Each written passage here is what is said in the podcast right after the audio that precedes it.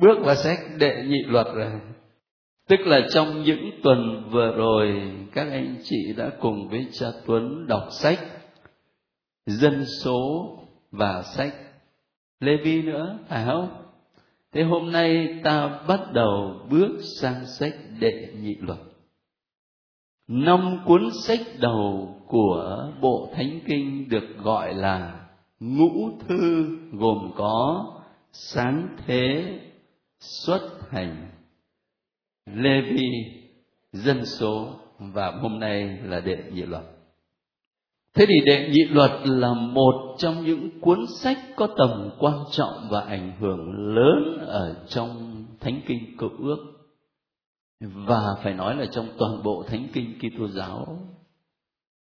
Người ta nói rằng ở trong Tân Ước á, có gần hai trăm lần trích dẫn sách Đệ Nhị Luật, đủ chứng tỏ là tầm quan trọng và ảnh hưởng lớn như thế nào.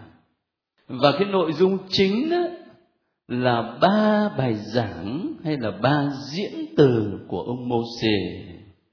Chúng ta đặt mình vào trong cái bối cảnh lịch sử lúc bấy giờ thì thấy này, dân Israel ở trong sách Xuất Hành được Chúa giải thoát ra khỏi đất Ai Cập.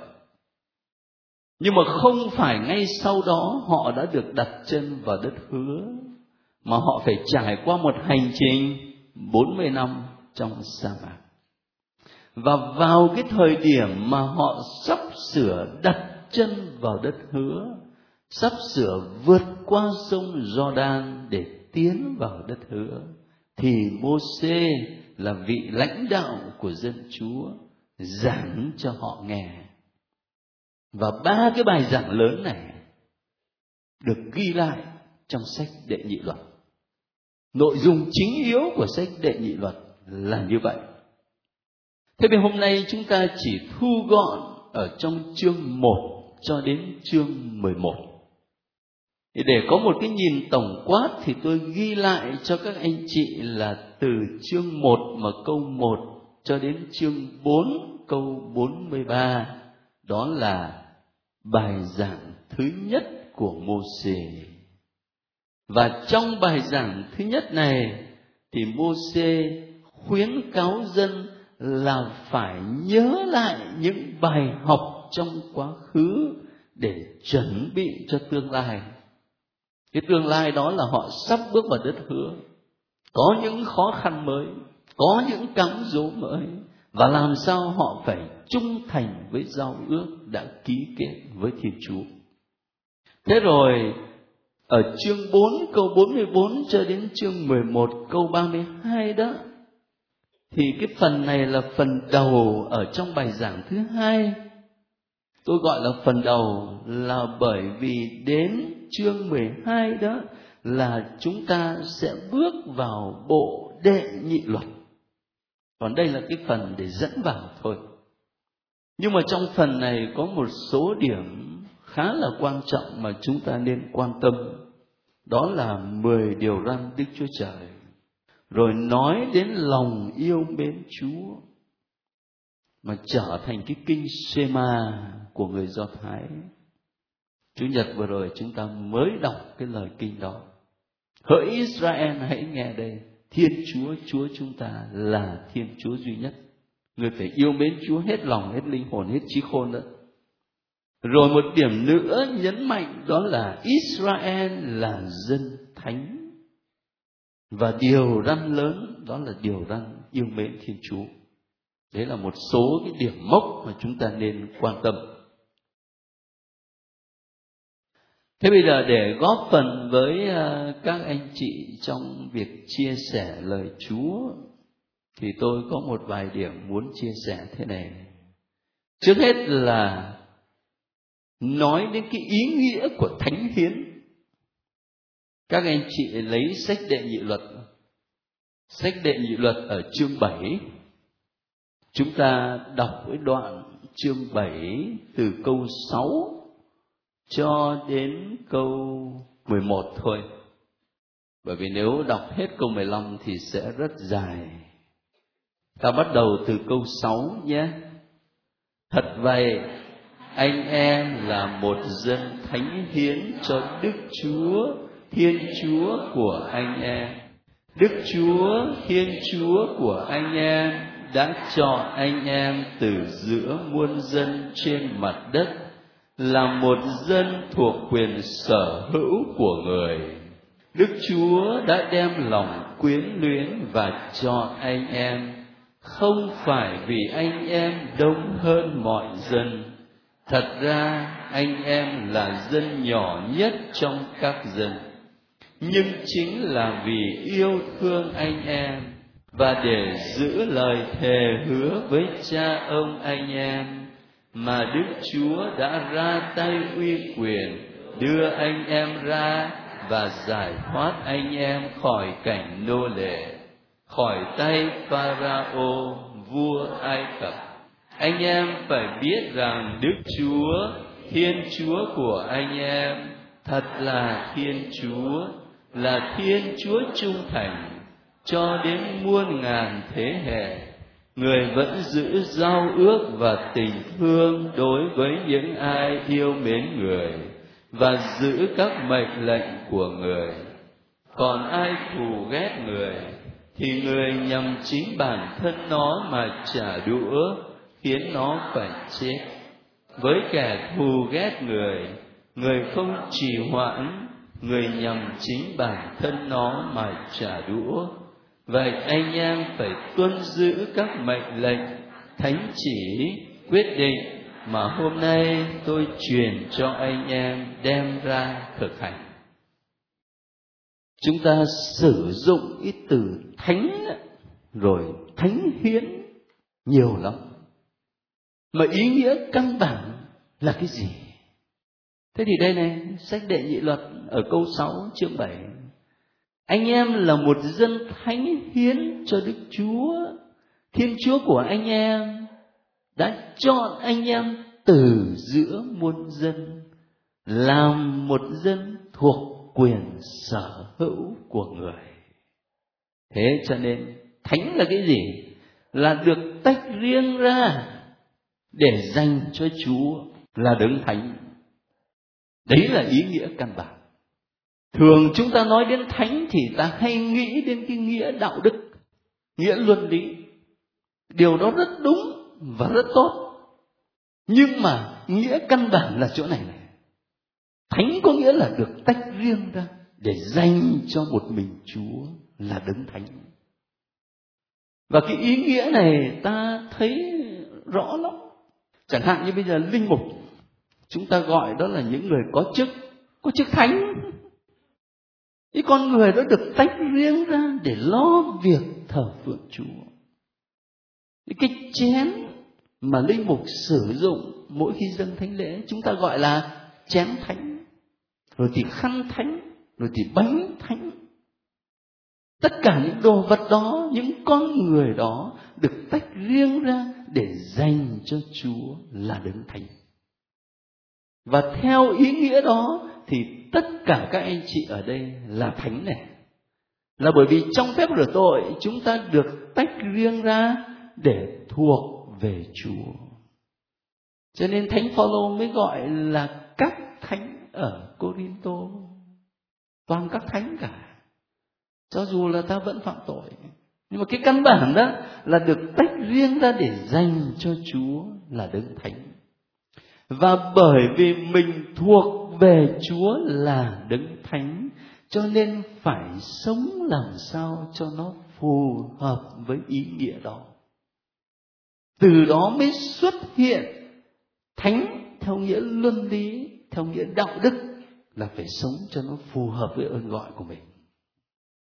Và Môsê nói với dân Israel rằng sở dĩ mà anh em được tách riêng ra để dành cho Chúa, là đấng thánh đó, không phải là vì anh em là một dân tộc lớn lao, không phải vì những ưu điểm nhân loại của anh em. Chúa chọn chúng ta đâu có phải là bởi vì mình đạo đức đâu, đâu có phải vì mình giàu có, mình đẹp đẽ, mình tài năng đâu. Ngay trong đời tu cũng vậy đó. Trong một lớp có thể là sáu bảy mươi chủng sinh chẳng hạn, rồi cuối cùng còn lại chừng năm mười người làm linh mục, Mà không hẳn năm mươi người đó là những người mà đạo đức nhất lớp đâu. Có khi là phá như giặc vậy. Nhưng mà không biết là Chúa xui khiến làm sao đấy. Cái sự chọn lựa của Chúa nó không phải là tùy vào ưu điểm của con người. Và nó mới bộc lộ ra cái sự chọn lựa tự do, tình thương vô điều kiện của Thiên Chúa. Mà bởi vì mình được Chúa chọn không phải là vì những ưu điểm của mình, mà là vì tình thương của Chúa thôi. Cho nên nó dẫn đến một hệ luận rất là quan trọng. Các anh chị có nhớ câu Chúa Giêsu nói với các môn đệ: anh em đã lãnh nhận nhưng không thì hãy cho đi. Cho đi cách nhưng không. Cái từ nhưng không này có lẽ là người ngoài Công giáo người ta không thể hiểu được. Sao mà nhưng lại còn không nữa? Nhưng không ở đây có nghĩa là làm sao? Là miễn phí đó. Miễn phí đó. Free. Tiếng Pháp là gratuit. Miễn phí. Hay là trong cái câu mà chúng ta vẫn hát là tình cho không biếu không đó. Đấy. Nhưng không có nghĩa là như vậy. Đã lãnh nhận nhưng không thì hãy cho đi nhưng không. Mình lãnh nhận tình thương của Chúa một cách nhưng không thì cũng phải biết cho đi cách nhưng không. Một hệ luận rất là quan trọng. Và những gì mà chúng ta vừa mới nói ở trong sách Đệ Nhị Luật, Môsê nhắc nhớ dân Israel như thế đó, thì sau này Thánh Phê-rô tông đồ, vị giáo hoàng đầu tiên, cũng nhắc nhớ chúng ta là những người ở trong giáo hội như vậy. Cho nên ở trong thư của Thánh Phê-rô có cái câu này: anh em là giống nòi được tuyển chọn, là hàng tư tế vương giả, là dân thánh, dân riêng của Thiên Chúa, để loan truyền những kỳ công của người Đấng đã gọi anh em ra khỏi miền u tối mà vào nơi đầy ánh sáng diệu huyền. Anh chị thấy Thánh Phê-rô nói giống như là Môsê. Anh em là giống nòi được tuyển chọn, là hàng tư tế vương giả, là dân thánh này, dân riêng của Chúa này.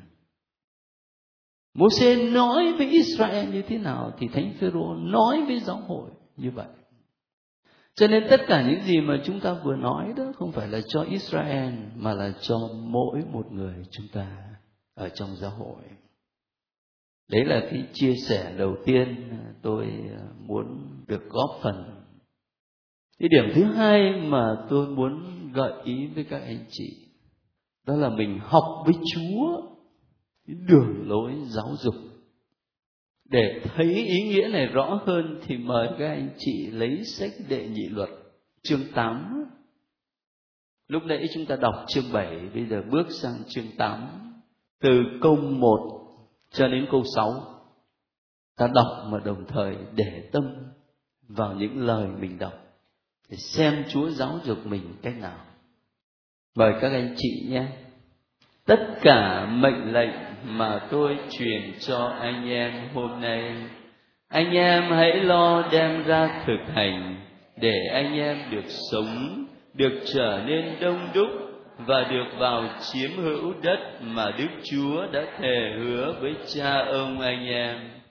Anh em phải nhớ lại tất cả con đường mà Đức Chúa, Thiên Chúa của anh em, đã dẫn anh em đi suốt bốn mươi năm nay trong sa mạc, để bắt anh em phải cùng cực.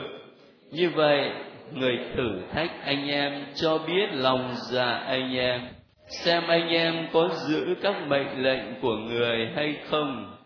Người đã bắt anh em phải cùng cực, phải đói, rồi đã cho anh em ăn manna, là của ăn anh em chưa từng biết, và cha ông anh em cũng chưa từng biết. Ngõ hầu làm cho anh em nhận biết rằng người ta sống không chỉ nhờ cơm bánh, nhưng còn sống nhờ mọi lời miệng Đức Chúa phán ra. Bốn mươi năm qua, áo anh em mặc đã không rách, chân anh em đã không sưng lên. Suy nghĩ lại, anh em phải nhận biết rằng Đức Chúa, Thiên Chúa của anh em, giáo dục anh em như một người giáo dục con mình. Anh em phải giữ các mệnh lệnh của Đức Chúa, Thiên Chúa của anh em, mà đi theo đường lối của người và kính sợ người. Chúa có một đường lối giáo dục rất là đặc biệt. Ở đây Môsê nhắc lại những thử thách trong hành trình sa mạc. Và tất cả chúng ta đã đọc sách Xuất Hành thì đều biết hết rồi. Đói có, khát có, rắn cắn cũng có, và mọi thứ nguy hiểm khác, kể cả chiến tranh. Môsê nhắc lại những thử thách mà dân đã gặp ở trong sa mạc.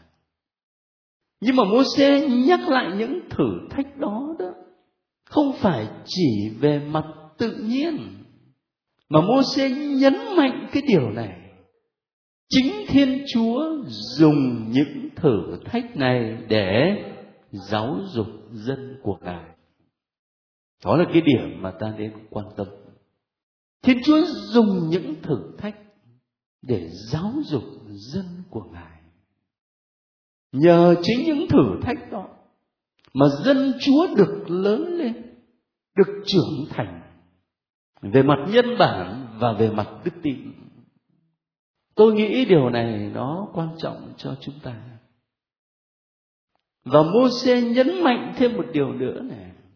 Cái việc mà Thiên Chúa dùng những thử thách để giáo dục dân của Ngài, nó phát xuất từ tình thương. Tình thương của một người cha. Rõ ràng Môsê dùng từ ngữ và hình ảnh cha con. Nó phát xuất từ tình thương của một người cha đối với con cái của mình, chứ không phải là vì sự căm thù. Thế bây giờ chúng ta nhớ lại trong đời sống của mình coi. Có ai ở trong lớp này mà trong đời chưa có bao giờ gặp một thử thách nào? Tôi tôi nghĩ rằng ai cũng trải qua. Trong đời sống cá nhân có, trong đời sống gia đình có, trong đời sống cộng đoàn có. Và hỏi thật các anh chị là các anh chị nhớ lại xem lúc mà mình bị thử thách như vậy đó, thường mình nghĩ đến Chúa là tình thương hay là mình nghĩ sao Chúa ác thế? À, thường nghĩa là bây giờ không nói, nhưng mà cái lúc mà bị thử thách á, thì các anh chị nghĩ là Chúa thương mình hay là nghĩ là Chúa ghét mình? Ai mà nói là cứ những cái lúc đấy là biết chắc chắn là Chúa thương mình thì chắc là chắc là đắc đạo rồi. Khó lắm. Tất cả chúng ta đều dễ cảm thấy như là sao Chúa ghét mình vậy, sao Chúa căm thù mình vậy, sao Chúa cứ gửi hình phạt đến cho mình vậy. Thế thì ở đây này Môsê nhắc mình này, chính Chúa gửi những thử thách đến là để giáo dục mình, để thanh luyện đức tin của mình. Và không biết các anh chị có đồng ý với tôi không là chính những thử thách đó nó làm cho chúng ta được lớn lên, lớn lên trong đức tin. Tôi có cái nhận xét này, không biết là các bạn trẻ ở đây có đồng ý hay không? Cái thế hệ của những anh chị lớn ở trong lớp này, này là cái thế hệ phải trải qua chiến tranh trước năm một nghìn chín trăm bảy mươi lăm. Và sau một nghìn chín trăm bảy mươi lăm cho đến năm một nghìn chín trăm chín mươi là giai đoạn cực kỳ vất vả. Đói khát, thiếu thốn đủ thứ hết. Nhưng mà chính những người sống trong giai đoạn đó, đó thường là có nghị lực và có ý chí mạnh. Bởi vì họ phải đối diện với đau khổ mà, với vất vả mà, họ phải đương đầu từng chút một. Còn lớp trẻ ngày nay được lớn lên trong một bầu khí tương đối là đầy đủ, không thiếu thốn, nhưng mà xem ra cái nghị lực và ý chí thì lại yếu. Ồ, có đấy. Thế cho nên chính những thử thách đó, nó làm cho chúng ta lớn lên. Cảm giác đầu tiên không phải là lần vừa rồi, nhưng mà tôi sang Mỹ lần đầu tiên cách đây phải đến sáu bảy năm rồi, để đi học ở bên đấy. Thì cái cảm giác đầu tiên khi mà tôi nhìn vào khuôn mặt của những thanh niên Mỹ đó, tôi bảo sao nhìn nó cứ cứ ngơ ngơ sao? Cái này là nói thật lòng chứ không có ý chê bai gì cả. Thấy nó cứ ngơ ngơ thế nào mà hiền lành lắm cơ. Khác với Việt Nam của mình, nhìn là thấy lanh lắm. Và tôi nghiệm ra như vậy. À, tôi nghiệm ra bởi vì không lạ gì các bạn trẻ bên Mỹ đó là lớn lên trong một cái khung cảnh sống hết sức là bình an, hết sức đầy đủ, hầu như không thiếu cái gì, muốn cái gì có cái đó. Cuộc sống không hề phải đấu tranh vật vã gì cả, cho nên nhìn nó cứ ngơ ngơ. Còn người Việt Nam mình là nhiều khi lớn lên trong một xã hội mà phải chụp giật để mà sống mà, cho nên lành lắm. Có những khó khăn nhưng mà nó lại có một cái sự tích cực nào đó ở bên trong mà nhiều khi ta quên, ta không có khám phá ra. Thành thử ra Môsê nhắc nhở cho dân Israel thì cũng là nhắc cho chúng ta này. Trong đời sống đức tin mà có những lúc mà mình bị thử thách khác, thay vì mình đánh mất lòng cậy trông vào Chúa, mình cần phải có cái nhìn tích cực hơn. Mình phải dám thưa với Chúa là lạy Chúa, Chúa muốn nói với con điều gì trong những thử thách này? Chúa muốn dạy dỗ con điều gì qua những thử thách này? Và một điểm rất là quan trọng nữa đối với tôi là ở chỗ này. Nếu Thiên Chúa đã sử dụng những thử thách, những khó khăn để giáo dục chúng ta, thì chính chúng ta cần phải chú tâm đến vai trò của kỷ luật. Kỷ luật ở trong đời sống đức tin của mình và kỷ luật trong việc giáo dục con cái của mình. Đừng coi thường kỷ luật.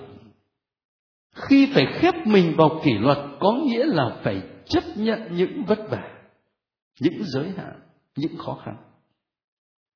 Nhưng mà bây giờ hỏi các anh chị thôi. Chẳng hạn cái nghề mà hôm nọ tôi đọc báo bảo bây giờ là nhiều bạn trẻ mơ ước lắm, đó là làm người mẫu. Thế hỏi rằng để làm một người mẫu mà nổi tiếng đó, người ta có phải chấp nhận cái kỷ luật là ăn uống rồi tập thể thao, thể dục không? Có không? Quá đi chứ còn gì nữa. Ăn không dám ăn. Rồi bây giờ muốn trở thành một lực sĩ hay là một vận động viên nổi tiếng chẳng hạn, có phải chấp nhận cái kỷ luật tập luyện rồi ăn uống? Cũng phải chấp nhận thôi. Cho nên cái chuyện kỷ luật là chuyện rất bình thường. Tương tự như vậy trong đời sống đức tin, đời sống đạo đức, nếu chúng ta muốn vươn đến một đỉnh cao, mình phải chấp nhận kỷ luật thôi. Mình phải chấp nhận một cái kỷ luật để tập luyện, để huấn luyện con người đạo đức nơi mình. Ví dụ cái kỷ luật hàng ngày, tôi dành mười lăm phút, nửa tiếng cho việc cầu nguyện, suy niệm, chiêm ngắm. Ví dụ như mỗi một tuần tôi dành một tiếng đồng hồ để đi làm việc bác ái một cách cụ thể bên cạnh cái đời sống bác ái bình thường hàng ngày. Nó phải có kỷ luật chứ. Mình đâu coi thường kỷ luật được. Rồi trong việc giáo dục con cái nữa, các anh chị làm sao mà có thể giáo dục con cho nên người nếu mà nuông chiều nó quá. Dĩ nhiên là tôi không có nói chuyện là các anh chị phải phải đánh con, phải tát con, cái điều đó không được. Nhưng mà có kỷ luật. Hàng ngày con có thời khóa biểu của con, giờ nào con đi học, giờ nào con về, giờ nào con học bài riêng, giờ nào con làm việc giúp cha mẹ, phải có kỷ luật chứ.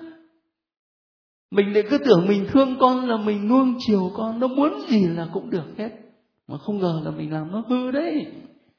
Chúa giáo dục người ta bằng những thử thách này, đừng có quên. Bây giờ mình cũng phải giáo dục con mình bằng những kỷ luật đời sống. Những bài học rất là cụ thể. Đấy là điểm thứ hai mà dựa vào những chương sách Đệ Nhị Luật chúng ta đọc hôm nay tôi muốn chia sẻ. Và cuối cùng, một phương pháp cầu nguyện dựa vào những gì đọc ở trong sách Đệ Nhị Luật. Tôi gọi là hồi tưởng, có nghĩa là nhớ lại. Một số anh chị em trong lớp mà đi nghe tôi giảng thì chắc là cũng đã từng nghe nói đến điều này. Thế khi các anh chị đọc sách Đệ Nhị Luật, các anh chị để ý ba bài giảng của Môsê, và trong những bài giảng đó Môsê thường nhắc lại quá khứ, nhắc lại hành trình trong sa mạc, nhắc lại những thử thách và đau khổ dân Chúa đã phải trải qua. Và khi nhắc lại như vậy, Môsê giúp cho họ khám phá ra sự hiện diện của Chúa trong hành trình của họ, khám phá ra tình thương của Chúa dành cho họ. Chúng ta thấy rất rõ ở trong sách Đệ Nhị Luật, trong những bài giảng của Môsê. Và từ đó tôi liên tưởng đến một phương pháp giúp cho các anh chị và tôi sống đời sống thiêng liêng rất tốt, mà không có khó đâu, ai cũng làm được hết. Cho nên tôi có ý nhắc đến ở đây, người ta gọi là kinh nguyện hồi tưởng. Kinh nguyện hồi tưởng là gì? Đó là các anh chị dành thời giờ đến trước mặt Chúa, ngồi đấy thật là tĩnh lặng và nhớ lại cuộc đời của mình, nhớ lại những con người, nhớ lại những biến cố, nhớ lại những sự việc đã xảy ra trong cuộc đời của mình. Đặc biệt là những điều này. Thứ nhất, những người làm ơn cho chúng ta. Chúa ban ơn cho mình nhiều khi không trực tiếp mà là xuyên qua những người khác. Bây giờ mình sống trước mặt Chúa và mình nhớ lại những người làm ơn cho mình, biết bao nhiêu mà nói. Cha mẹ mình là trước hết, các thầy dạy, hoặc là một con người nào đó trong đời của mình mà chính vì gặp gỡ họ mà cuộc đời của mình chuyển hướng. Có không? Có đấy. Có những con người mà Chúa gửi họ đến trong cuộc đời của chúng ta, mà vì chúng ta có dịp gặp họ mà cuộc đời của chúng ta chuyển đi một cái hướng mới. Nhớ đến những con người đó, những người làm ơn cho mình. Và qua những con người làm ơn cho mình mà khám phá ra Thiên Chúa yêu thương mình. Rồi một điểm nữa là nhớ đến những biến cố lớn ở trong cuộc đời. Các anh chị đã lập gia đình chẳng hạn, nhớ lại mối tình của mình và cái ngày mình kết hôn. Tôi nhớ lại cái ngày tôi chịu chức linh mục chẳng hạn. Chia sẻ một cách cụ thể thì mỗi lần mà tôi nhớ lại cái ngày mà tôi chịu chức linh mục thì tôi cảm thấy rõ ràng là Chúa gọi mình làm linh mục. Lý do là bởi vì cái thời điểm đó rất là khó khăn, một nghìn chín trăm tám mươi. Mà sau một nghìn chín trăm bảy mươi lăm là tôi từ Cần Thơ tôi đi về Sài Gòn. Hộ khẩu thì vẫn có ở gia đình, nhưng mà hồi trước là thuộc địa phận Cần Thơ, bây giờ xin nhập địa phận Sài Gòn. Cha về trên chủng viện đâu có cho đâu. Xin mãi, xin mãi mới được. Rồi đến khi được vào chủng viện học ấy thì là Ngài bắt học lại từ đầu, mà hoàn cảnh thì rất khó khăn. Rồi cuối cùng khi tôi lên tôi trình bày với Ngài thì Ngài mới cứu xét, thì Ngài mới cho học những cái gì mình đã học rồi thì tôi khỏi phải học nữa và cứ học tiếp thôi. Và mình trở thành cái người cuối cùng vào trong lớp đấy, mười bảy, mười tám anh em gì đó. Nhưng mà đến khi ra trường thì để hóa ra là cái người đầu tiên mà được cha bề trên đề nghị chịu chức linh mục. Thành thử ra mỗi một lần nhớ lại tôi thấy rõ ràng là Chúa gọi mình. Chắc là Chúa bảo thằng này nó lơ vơ lắm, để ở ngoài là mất như chơi. Thế chúng ta có những cái biến cố lớn ở trong cuộc đời của mình. Ngày mình kết hôn, ngày mình khấn ròng, ngày mình chịu chức, ngày mình sinh đứa con đầu tiên chẳng hạn. Đấy, những biến cố lớn trong đời. Và qua cái biến cố đó, mình khám phá ra Chúa có mặt ở trong cuộc đời của mình. Một cách vô hình nhưng mà rất cụ thể và sống động. Thế rồi đặc biệt là nó có những khoảnh khắc, những cái khoảnh khắc có lẽ là hiếm hoi thôi, nó rất nhanh, nhưng mà những khoảnh khắc đó làm cho chúng ta cảm nhận rõ ràng như thể là mình sờ mó được Chúa. Bởi vì Chúa có mặt cụ thể quá. Tôi không biết được diễn tả làm sao, nhưng mà có lẽ là mỗi một người trong chúng ta có một cái cảm nghiệm như vậy. Chẳng hạn như là cái giây phút đó là chắc chắn là chín mươi phần trăm là mình chết thôi. Thế mà không ngờ mình thoát được. Nếu các anh chị có cái kinh nghiệm đó bao giờ? chín mươi phần trăm là chết thôi. Vậy mà mình thoát chết một cách rất là bất ngờ.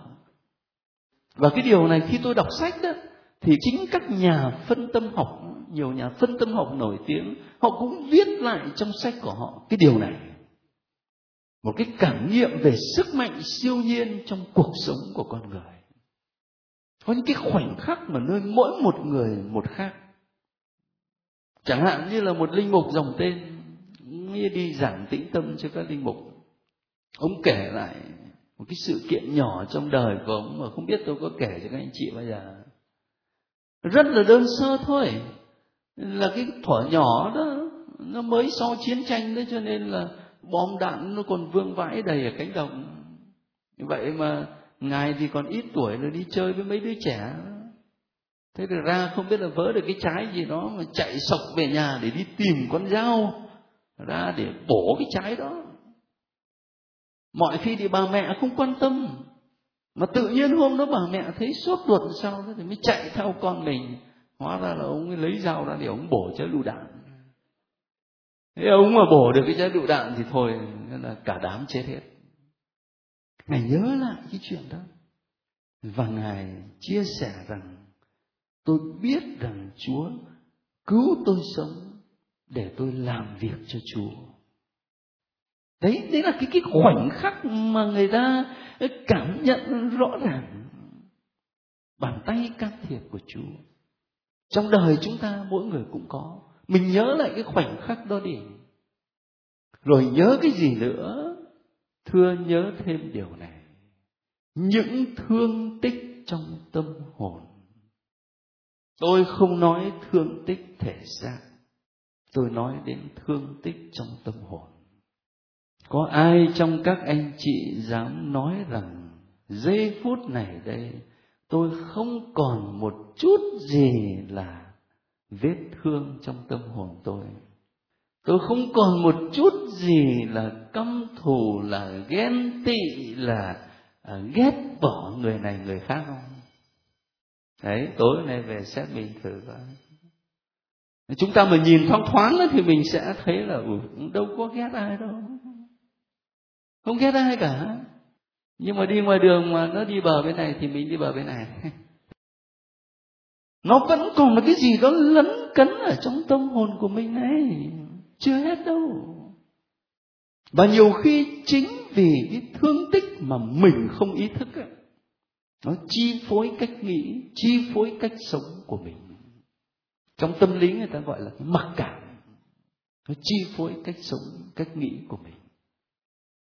Rồi bên cạnh những thương tích còn lại ở trong tâm hồn, mình nhớ đến không phải là để căm thù, mà để lạy Chúa, xin Chúa chữa lành con. Và còn phải nhớ đến những thương tích mà chúng ta gây ra cho người khác. Điều này rất tinh tế. Rất tinh tế. Có những vết thương chúng ta cố tình. Và có những điều chúng ta vô tình. Vô tình làm cho anh em mình phải đau khổ. Tôi xin phép lấy một ví dụ. Nó có thể chạm đến một người bạn thuở nhỏ của tôi, nhưng mà để các anh chị dễ hiểu. Nhiều khi chúng ta không ý thức đâu. Tôi có một người bạn, tên anh ấy là Cao, nhưng mà Chúa ban cho anh chỉ có khoảng thước rưỡi thôi. Cho nên một cái rất là tự nhiên, tuổi trẻ mà, thì là cứ chọc nhau, cứ cao lùn, cao lùn. Và tôi cũng như anh em thôi, chọc anh. Một hôm rất là tình cờ, bây giờ ra chơi, tôi ở lại trên phòng phòng ngủ lớn đấy này, mỗi anh có cái giường, có cái bàn làm việc, cái tủ. Tôi ở lại tôi làm việc, và tôi cũng không ngờ là anh ấy cũng ở lại làm việc riêng ở phía đầu rồi này. Thế thì có một anh bạn mới đi ở dưới lên, thì cũng cứ vui vẻ đó, vừa đi vừa cao lùn, cao lùn. Và cái điều tôi không thể ngờ được là anh Cao đó, anh cầm một cái racket, cái vợt đánh bóng bàn, anh nhắm đúng mặt của cái anh đó anh ném. May mà tránh được. Có nghĩa là làm sao? Có nghĩa là anh ấy mang trong lòng một cái nỗi buồn phiền, một cái mặc cảm rất lớn mà mình không ý thức. Mình không ý thức. Mỗi một lần mình chọc như vậy đó là làm cho anh rất là đau khổ, mà chính mình không ý thức, phải không? Thế thì trong cuộc đời chúng ta cũng vậy. Có những khi mà ta cố tình, nhưng rất nhiều lần chúng ta vô tình gây nên những thương tích trong tâm hồn người khác. Mình xin Chúa chữa lành những thương tích trong tâm hồn mình. Tại sao mình không xin Chúa chữa lành những vết thương trong tâm hồn của anh em mình? Những vết thương mà chính mình gây ra một cách vô tình hay hữu ý. Tôi thấy cái phương pháp này tốt lắm. Có thể mỗi tháng một lần, hay đặc biệt là những lúc nào các anh chị đi tĩnh tâm mùa cháy chẳng hạn, thử coi, tĩnh lặng trước mặt Chúa, hồi tưởng lại cuộc đời của mình, những người làm ơn cho mình, những biến cố lớn trong đời mình, những khoảnh khắc đặc biệt trong đời mình, những thương tích còn lại trong tâm hồn, những vết thương mà mình có thể gây ra cho anh em mình. Khi chúng ta nhớ lại tất cả những điều đó, chúng ta sẽ cảm nhận. Tôi nói là cảm nhận chứ không phải là hiểu bằng cái đầu, mà là cảm nhận bằng trái tim, bằng cuộc sống. Chúa có mặt ở trong đời tôi, Chúa yêu thương tôi. Và một khi mà chúng ta xác tín thực sự là Chúa có mặt trong đời tôi và Chúa yêu thương tôi dù tôi tội lỗi, thì lúc đấy ta sẽ có thể tiến bước trong bình an, trong phó thác, trong tin tưởng. Bởi vì có Chúa mà, bởi vì Chúa yêu thương mình mà. Cái sự bình an sẽ đến khi mà ta biết đặt mình trước mặt Chúa, cầu nguyện như là ta đã chia sẻ với nhau. Thế đấy là một số điểm lớn mà khi đọc mười một chương đầu của sách Đệ Nhị Luật, tôi muốn chia sẻ với các anh chị cùng với những chia sẻ chúng ta đã nói với nhau trong các nhóm.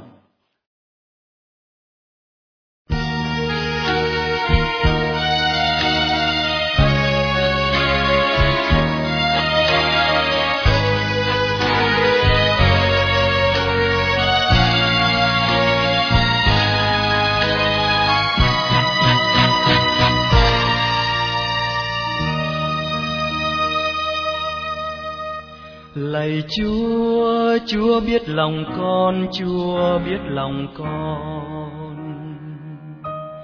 Chúa biết lòng con muốn yêu mến Chúa, Chúa biết lòng con muốn say mến Chúa. Dẫu tình con phai tàn hoen úa, dẫu đời con bao lần xa Chúa, nhưng con tin Ngài vẫn chờ đợi, Ngài vẫn chờ đợi. Lạy Chúa, Chúa biết lòng con, Chúa biết lòng con. Chúa biết lòng con vẫn luôn đói Chúa, Chúa biết lòng con vẫn khao khát Chúa.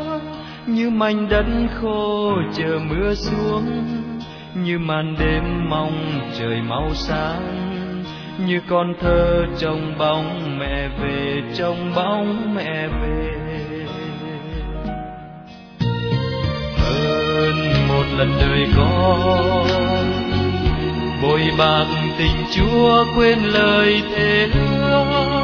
Con lao đao sóng gió ngả nghiêng, con vô tâm chối Chúa từng thề, để lòng con sao xuyên cô đơn.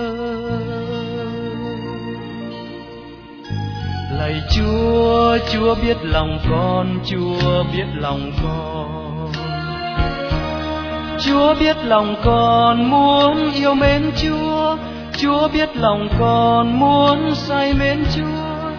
Chúa nhìn con u buồn đôi mắt, Chúa nhìn con cho lòng tan nát. Ôi Giêsu, con muốn trả lời yêu Chúa trọn đời. Chúa nhìn con cho lòng tan nát. Ôi Giêsu, con muốn trả lời yêu Chúa trọn đời. Chúa nhìn con cho lòng tan nát. Ôi Giêsu, con muốn trả lời yêu Chúa trọn đời. Chúa nhìn con cho lòng tan nát.